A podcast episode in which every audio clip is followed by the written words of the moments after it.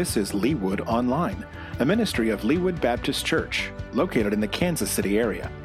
For more information about us, visit us online at www.leawoodbaptist.com.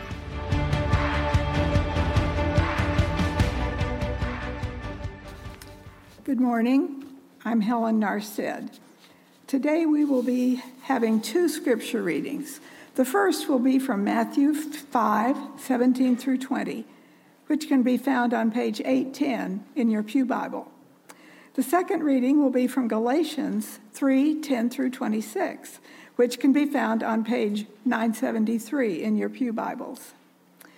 We will start with Matthew 5 13 through 16. Do not think that I have come to abolish the law or the prophets. I have not come to abolish them, but to fulfill them.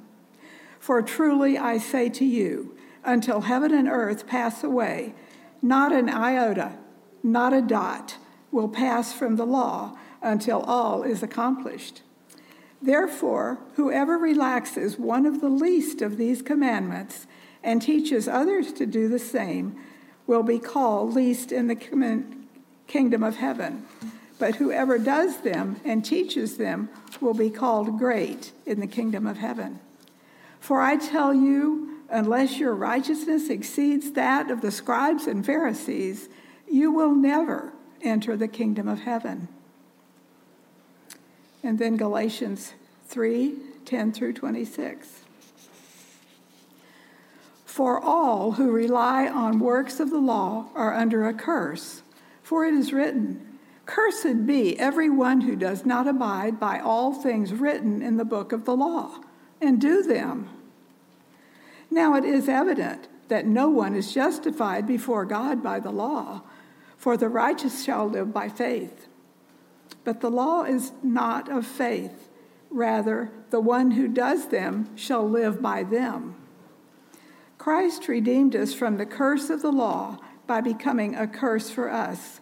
For it is written, Cursed is everyone who is hanged on a tree, so that in Christ Jesus the blessing of Abraham might come to the Gentiles, so that we might receive the promised Spirit through faith.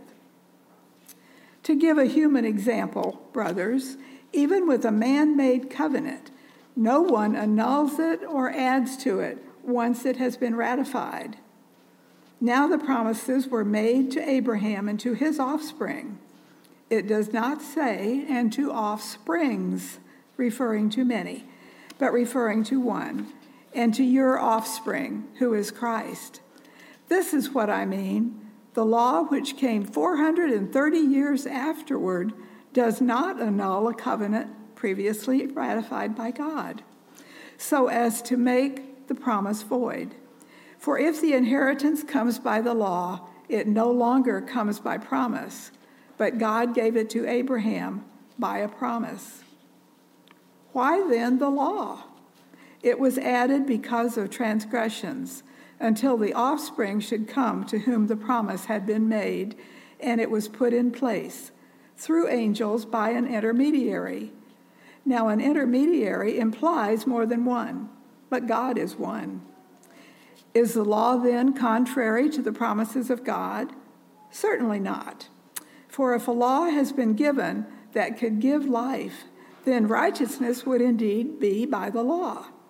But the scripture imprisoned everything under sin, so that the promise by faith in Jesus Christ might be given to those who believe.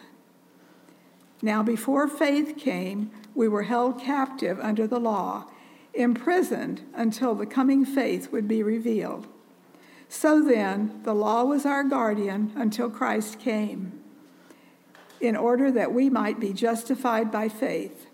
But now that faith has come, we are no longer under a guardian, for in Christ Jesus, you are all sons of God through faith. Thank you, Ms. Helen. Oh, let's pray real fast. Father God, I pray um, that as we, we begin this morning, as, as we kind of read through that, it, it just hits me that's it's a lot of text. And Father, there is so much in there that's uh, just rich. Uh, there's so much that's important. There's so much that we need to talk about. But Father, um, to do that, we need your Spirit to make it clear to us. To do that, we need you to open our eyes. To do that, we need to be filled with you. So, Father, I just pray that you're with us this morning as we walk through this, as we see this plan that you have for our salvation, as you show us who we are and who you are for us. Father, just be with us this morning. We pray this in Christ's name. Amen. Good morning, everybody. Uh, for those of you who don't know me, my name is Stephen Ellison. I am the pastoral fellow here. So I do uh, things like children's ministry. So if you haven't seen me much, I'm usually running around in the back. Uh, hopefully, we'll also be getting the youth ministry going here before too terribly long. And this morning, I have the privilege to bring to you our text. So uh, we will be in Matthew chapter 5 to start out with. That's the passage that we had read a second ago. We're continuing with our series through the Sermon on the Mount. Pastor Chris has taken us through this series for the last couple of weeks, and we've hit some really famous texts. So we've talked about things like the Beatitudes, uh, we've talked about what it means to be salt and light, we've talked about who the kingdom of God is for and what the kingdom of God produces in us. This morning, though, the passage that we read is going to take us in a slightly different direction. Jesus is going to be showing us something a little bit different. He's going to be talking to us about who he is and what that has to do with really the rest of Scripture uh, how Jesus and his mission and what he's done for us relates to the law. So I think the best way for us to do this is to jump right into Matthew chapter 5, starting with verse 17, and see what Jesus has to say about this. So, Matthew 5, starting with verse 17, he says this Do not think that I have come to abolish the law or the prophets. I have not come to abolish them, but to fulfill them. For truly I say to you, until heaven and earth pass away, not an iota, not a dot will pass away from the law until all is accomplished. Right? So we said that Jesus in this passage is showing us who he is, and what he's doing is uh, how that relates to really what we see in the rest of Scripture, especially the Old Testament. So if we take this one little passage at face value, we can see that Jesus is saying, Hey, I'm not coming to get rid of the Old Testament. I'm not coming to, to do away with the law. I'm not saying that there's some kind of mistake there. Actually, we see that Jesus has a lot of respect for it, and he says that he's come to fulfill it. And that's kind of a heavy word. And so when we can kind of look at that, we can say, yeah, I, I, I can kind of see what he's saying, but wh- what does it mean when Jesus says he's come to fulfill the law? I think as Christians, a lot of times we have this kind of complicated relationship with the Old Testament. So when Jesus here says, you know, he's not come to do it like away with the law or the prophets, the law and the prophets is a way to summarize what he's saying, the entire Old Testament, right? The law starts with the first five books of the Bible, starts with Genesis, and he says all the way through to the last prophet that ends our Old Testament, our, our section of the scripture. None of that's going away. And as Christians, sometimes we have a difficult time figuring out what we're supposed to do with that right? Especially what we're supposed to do with that portion of the Old Testament that is the law, right? Those rules and those regulations, those, those kind of strange things that we see as we go through our Bible reading plans where God is, is telling his people uh, what they are supposed to eat and not eat, what they can wear sometimes, how they're supposed to worship. We can read through those passages and just kind of say, like, what am I supposed to do with that? What does, that, what does that mean for me? As somebody that knows the New Testament story, that knows what Jesus has done for me, where am I supposed to go with these things? And I think it's an honest question because we love God and, and, and we say that we love His Word and, and we honor it and respect it. We say that it's perfect. But at the same time, there's these commandments in here that, that are telling us, you know, that, that are saying things like, don't eat pork, and, and, and we're not doing those things, right? So, so, how do we connect this idea of, yeah, we love and we respect God's word? None of it's ever going away with, is this for me? So, as we kind of go through this, that's what we're going to be dealing with today. We're going to be understanding what it means for us to, to see the law as fulfilled by Christ. And it's an honest question, and it's kind of a complicated question. And I think it comes from one of, of wanting to have a heart to like respect God's word, to know what He wants with our lives.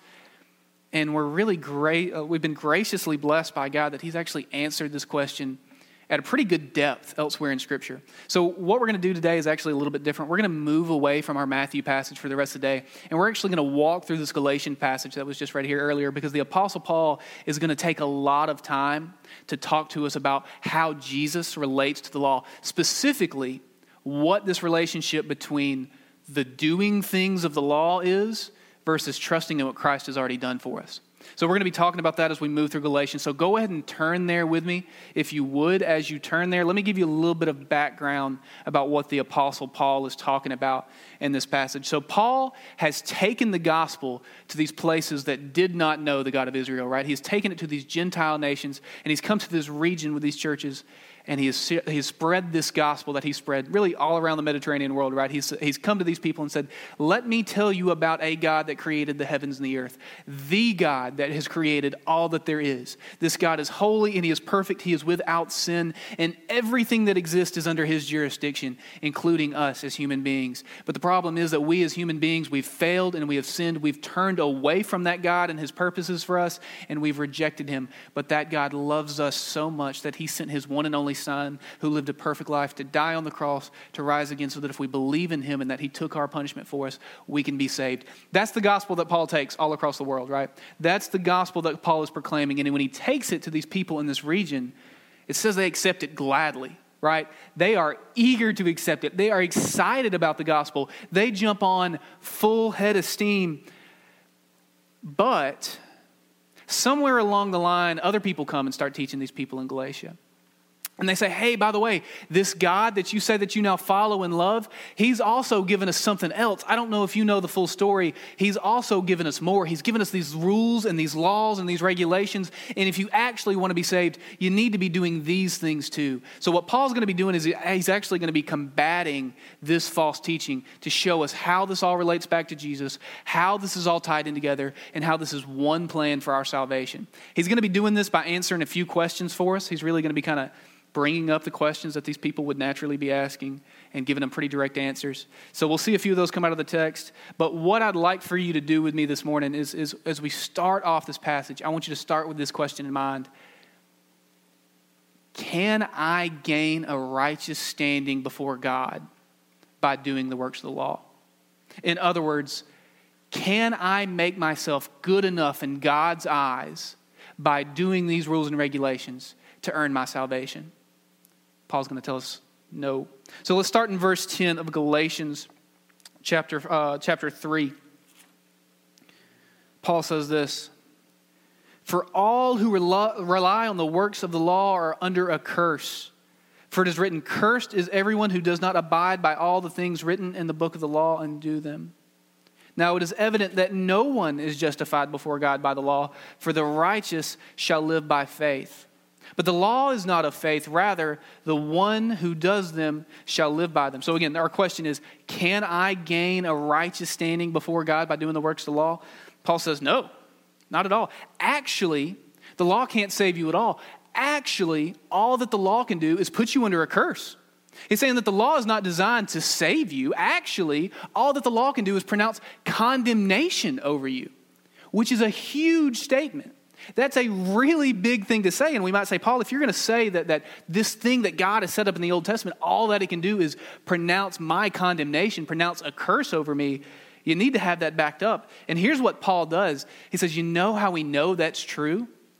We know it's true because that's what the law says about itself. Look at that passage if you have your Bibles out in front of you. Look at the different quotation marks that Paul kind of brings out, right? He says, Cursed be everyone who does not abide by all the things written in the book of the law and do them. Paul pulls that from Deuteronomy 27 26. He pulls that straight from the law. He says the law tells us that this isn't just some list of rules, some of which you can choose to do, some of which you can put aside. It's a system.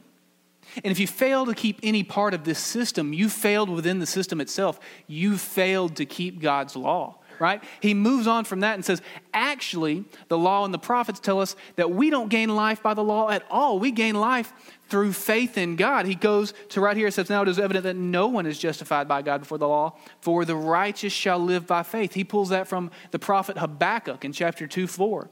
He tells us how that's different than trying to earn life by the law because he says, But the law is not of faith, rather, the one who does them shall live by them. Paul takes that from Leviticus 18 5.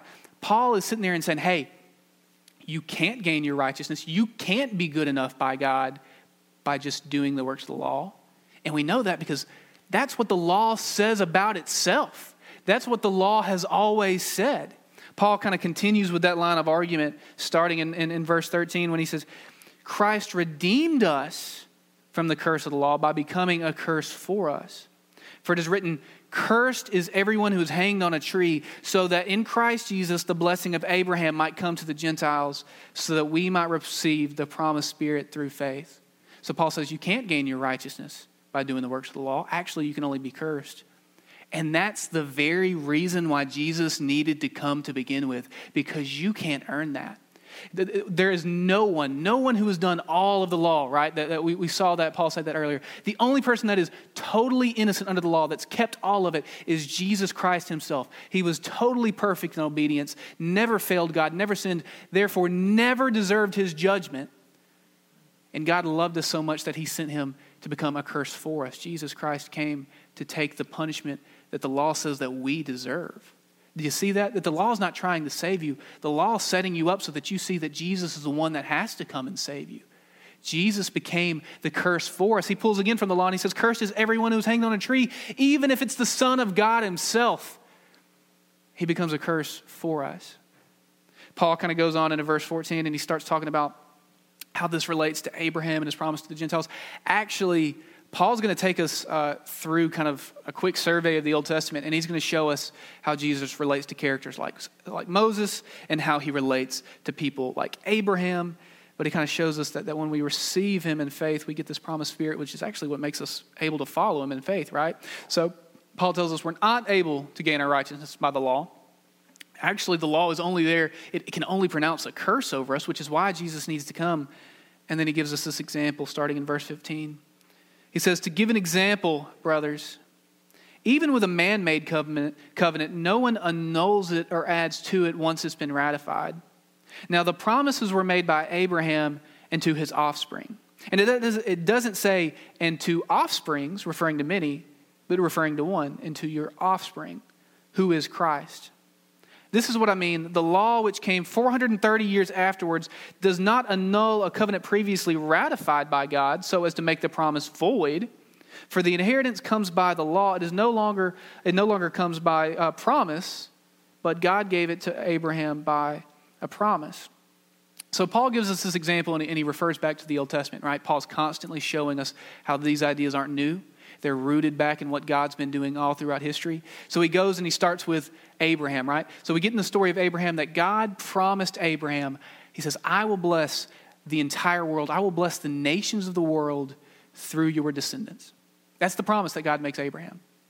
And it says Abraham believed it, and what? That, that God counted that to him as as righteousness. When God made the promise, through your descendants, I will bless the entire world, the promise is there, right? It's firm, it's there, it's, it's, it's established. God's word has said it, and it'll come. Paul takes us later in the biblical timeline and he says, 430 years later, we get people like Moses. We get the story of God taking the Israelites out of Egypt in, in the Exodus. We see them going into the wilderness, and that's where God blesses his people by giving them the law, this, this covenant that tells them how these people are supposed to live in a relationship with a holy God. Paul says, Do you see that the promise came first, came 430 years earlier. God said he would save the world through Abraham's descendant. 430 years later, we get the law. Paul says, think about it like a, like a contract, like a covenant. You don't get to make a contract with somebody, establish the rules, and then four decades later or four centuries later, go back and change what happens. God doesn't tell Abraham, hey, I will save the world through your descendant. And then 430 years later with Moses, he says, yeah, I'll do this if they make sure to do all these things.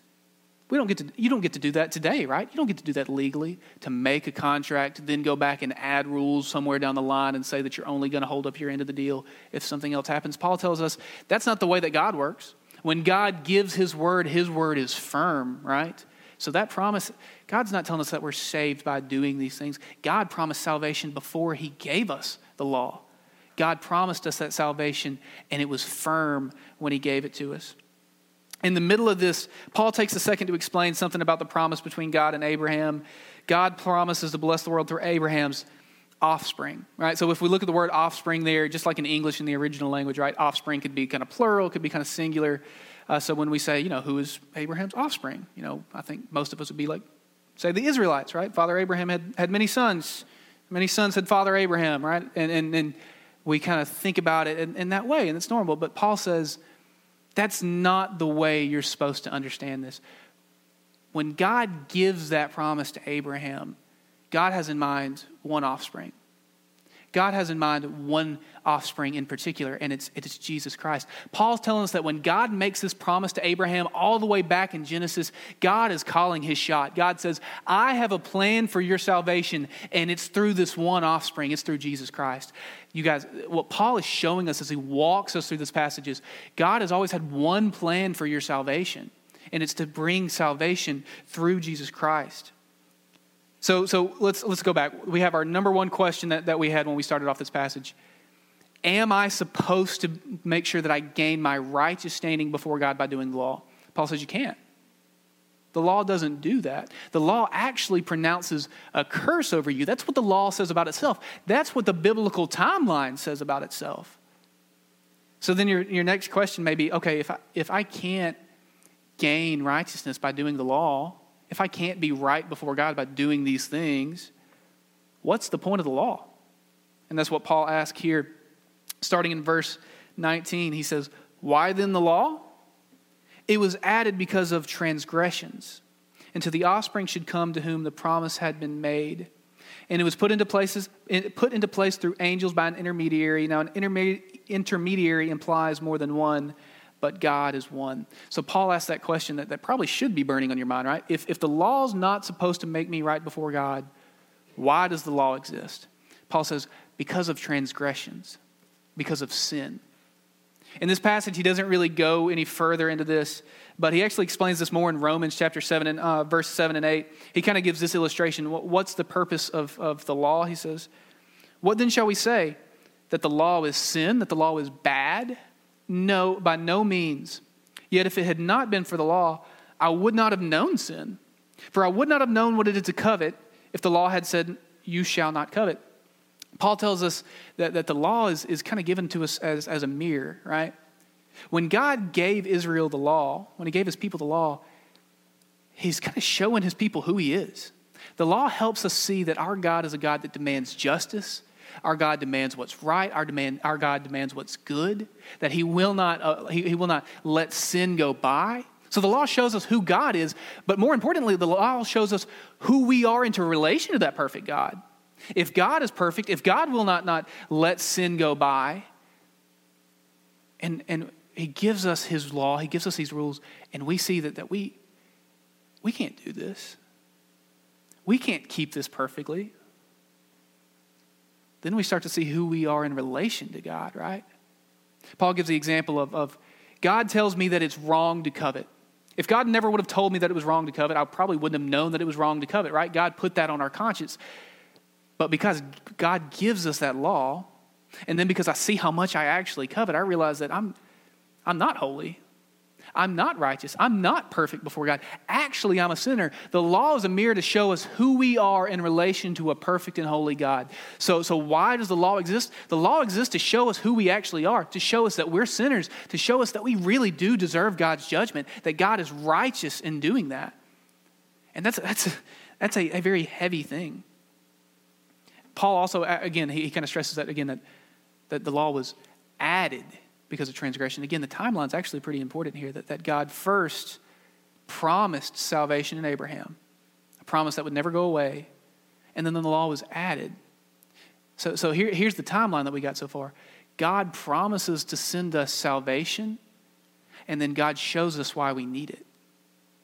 So if you look at this passage, actually, right here at the end, Paul kind of starts to talk about a few different confusing things. He talks about how this promise was made and it was put into place by angels through an intermediary. And he says an intermediary implies more than one, but God is one. Uh, so, in just doing research over this, uh, I, have seen multiple people say this may be the most confusing thing that Paul says in the entire Bible. So, uh, there's like 300 possible different explanations for this. So, it's a really interesting text, and we can get into it. And if you have questions about it, I'd love to come and talk to you about it. Uh, it seems like Paul is talking about how, how um, that even in the story where God gives law, where we see it in the Old Testament, in the original story, we don't see anything about angels. There's other places in, in Scripture that implies that angels were involved in that process. It seems like there's a, that, that Moses acts as an intermediary between God and the nation of Israel. There's all these kind of details in here that kind of teach us all these things about God and his character. Um, and we can get really lost in the weeds if we spend a lot of time there. Uh, we can still see the big picture here uh, as we go through this text, even if that's a little bit fuzzy, understanding that A, the question, can I gain righteousness by, by doing works of the law? No, I can't. So then what's the purpose of the law? The purpose of the law is to show me that I'm a sinner and I need salvation. And then Paul moves on to his third question. So it, you, you sit there and say, okay, I can't earn salvation by doing these things. We see that in the law. That's fine. So, and the purpose of the law is to show me that I'm a sinner and need salvation. So, if I'm supposed to be saved by grace through this promise, but the law is really only making me cursed, are, are these two things opposed to each other? Are these two like different plans that one's right and one's wrong? Is, is the law bad and grace good? Are, is, is it trying to tell me that there's two different plans for salvation and, and one's better than the other? Paul says, no, not at all. So, so verse 21 says, Is then the law contrary to the promises of God? He says, Does the law rival this, this, this gospel of grace somehow? Is the law contrary to the promises of God? Certainly not. For if a law would have been given that could give life, then righteousness would indeed be by the law. But the scripture imprisons everything under sin, so that the promises by faith in Jesus, the promise by faith in Jesus Christ might be given to those who believe. So again, we got this question. If the law only curses and it can't save me, and, and grace is all can save me, are, are these two opposite things? Are, are we looking at two different plans to salvation that, that, that God is like trying to, to, to fix one of them, or, or, he's saying that one of them wasn't good enough, or, he, or he's going back and changing his plan. Paul says th- there's a problem with our logic there. All right, like like if if the law was meant to save you, if Scripture was saying do this, this, and this, and you'll be saved, and elsewhere Scripture was saying, trust that Jesus did this for you and you'll be saved. If those two things were both true, then yeah, that would be contrary, right? That's what Paul says in verse 21. But we're misunderstanding the point of the law we're misunderstanding the plan of God. That's not the design. The plan of the law is to show us who we are before God so that we would know that we would need salvation. The law is supposed to keep us in this place of understanding who we are until this promise of salvation comes, right? So Paul gives us this example here in verses 23 through 26. Um, he says this Now, before faith came, we were held captive under the law imprisoned until the coming faith would be revealed. So then the law was our guardian until Christ came in order that we might be justified by faith. But now that faith has come, we are no longer under a guardian, for in Christ Jesus you are all sons of God through faith. Paul says that, that the law is, is, is, is our guardian. So when, it, when he says that the law is our guardian, he's kind of giving this illustration. Like in the first century, wealthy families would like hire slaves to basically kind of raise their children, right? So for kids that were between 6 and 16, 7 and 17, somewhere in there, you would hire this slave, and their job was to watch after your child, to watch after their behavior, their etiquette, their training, to make sure they got where they were needed to go.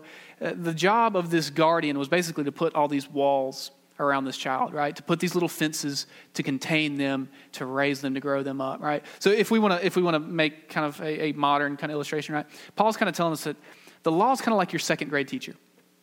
All right, when you're in second grade, you're not allowed to do anything right? You, you have to raise your hand to go to the bathroom. You're told where to sit. You're told when to eat. You're told where to go. Uh, you have absolutely no freedom in anything, right? Uh, you, are, you are in prison as a second grader, right? Um, what's the point of that? Is the point of doing that to a second grader so that hopefully one day they would be like the greatest second grader ever? Is the point that like one day you'd be 35 years old and you would be the best at asking your boss if you could go to the bathroom or, or anything like that? Like, of course not, right? The point of, of doing that to a second grader isn't so that they would like have their second grade teacher following them for the rest of their life, making sure that they're boxed in by these rules. The point of that is to train them up, to prepare their hearts, to prepare them for that time of freedom that comes later in life, right? To prepare them to go out into society, to have a relationship with everybody else, to operate within these normal bounds, right? The goal isn't that they would one day be 35 years old and the greatest second grader ever. The goal is that they would use these things to prepare them for when that time of graduation comes, when that time of freedom comes. Paul tells us that's what the law is doing for us. The law was never designed so that you could be the perfect lawkeeper and earn your salvation. The law was given to prepare your heart for that greater time of freedom that was to come. When does that come? It comes when Jesus comes.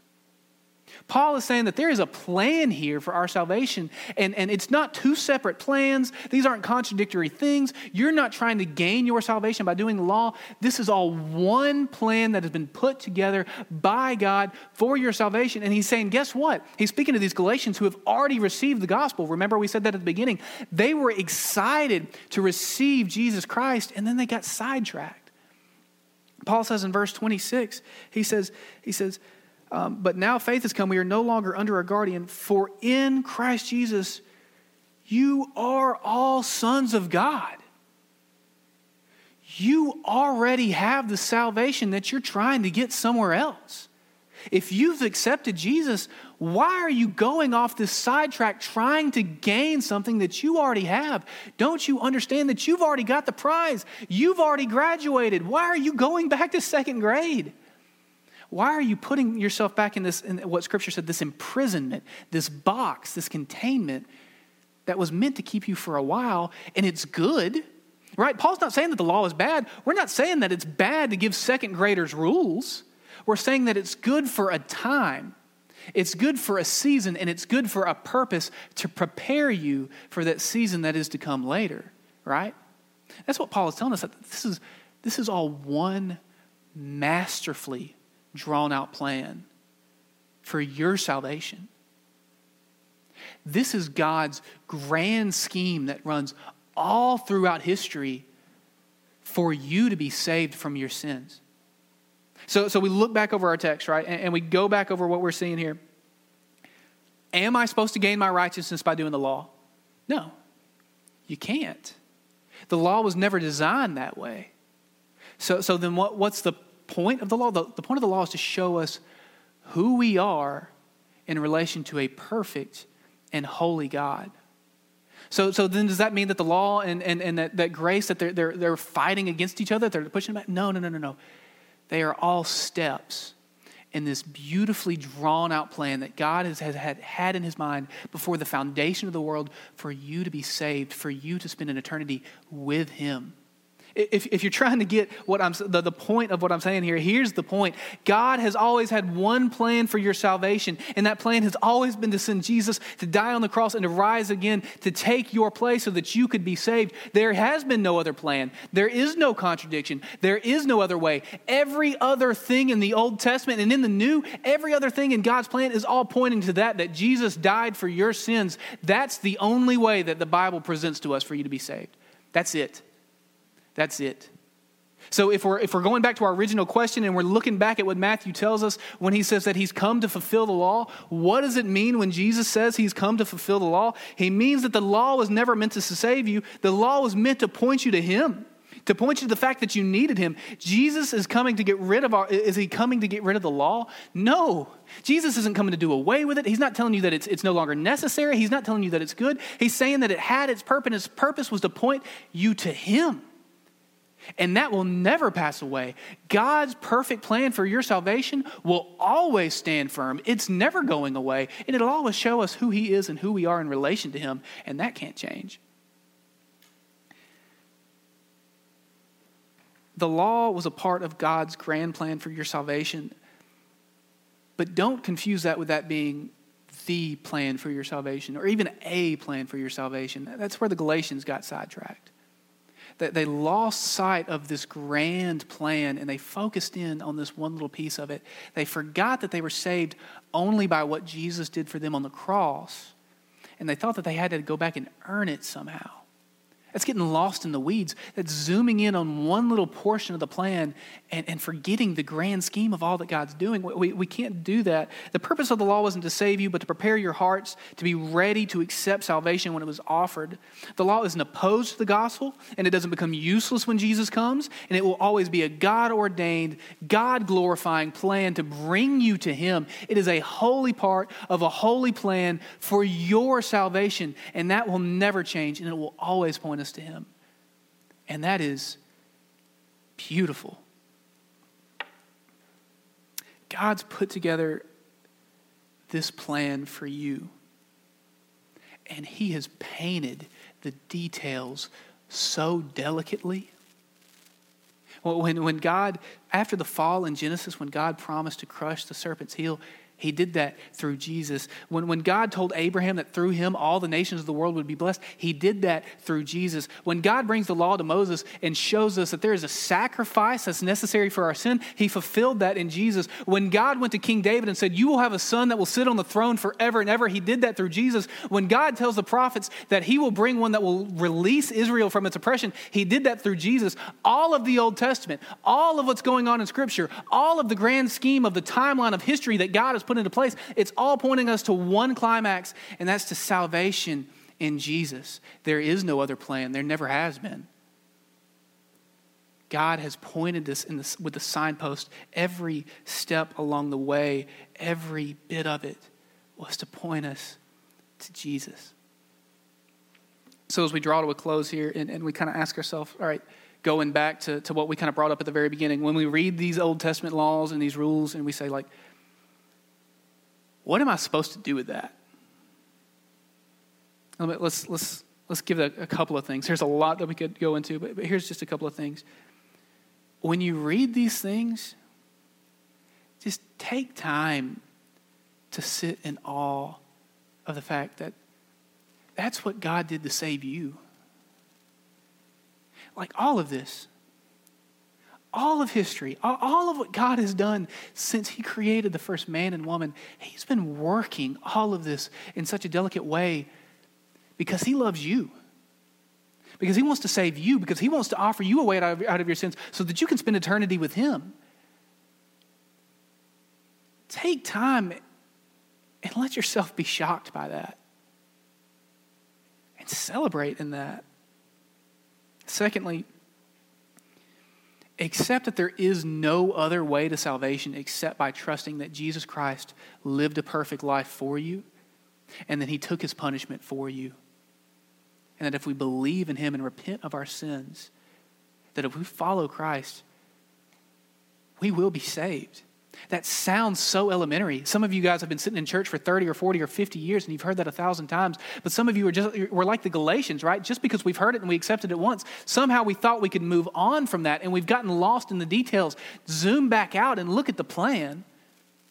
Everything that you have is because Jesus died for you. Maybe you don't know Christ. Maybe you've never heard that. Maybe, maybe you thought that the way to heaven was by doing enough good things. Let me tell you, the entire Bible, as we've walked through this, this quick skim of it, shows us that's not the case. You can't be saved. You can't do enough to earn your salvation before God. If you want, if you want fellowship with Him, if you want to be saved, you trust that Jesus did it for you. You repent, you believe, you follow Christ because God has worked all of this out for your salvation. And thirdly, as you read your Bibles, take time to just look at these details and just try to draw your way back to Christ. Right? So when you're looking at rules about, about the Sabbath and, and you're confused about what to do, take time to think about the fact that, that Sabbath rest, that, that I'm no longer trying to do the work on my own. I, the greatest rest that I can have is the fact that Jesus has done what I need to do for me, and I can rest in that. Or when we're looking at the sacrifices, realizing that there's no longer sacrifices I have to make because Jesus died on the cross as a sacrifice for me.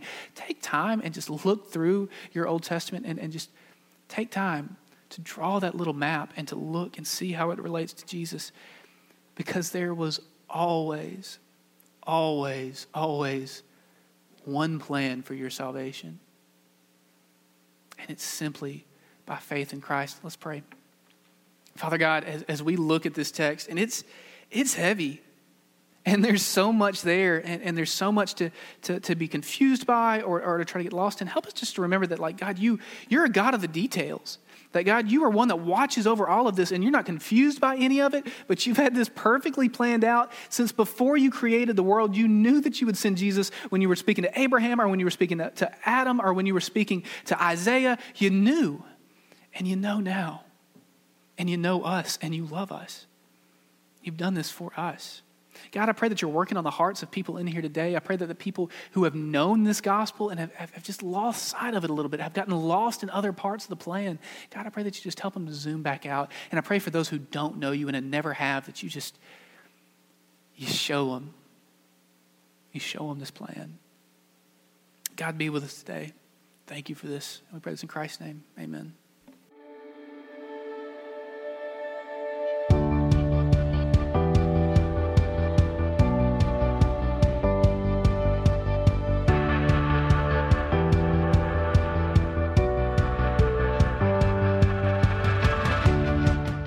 You for joining us online. Leawood Baptist Church exists to glorify God by making disciples of all nations. For more information about us and our ministry, please visit us at www.leawoodbaptist.com.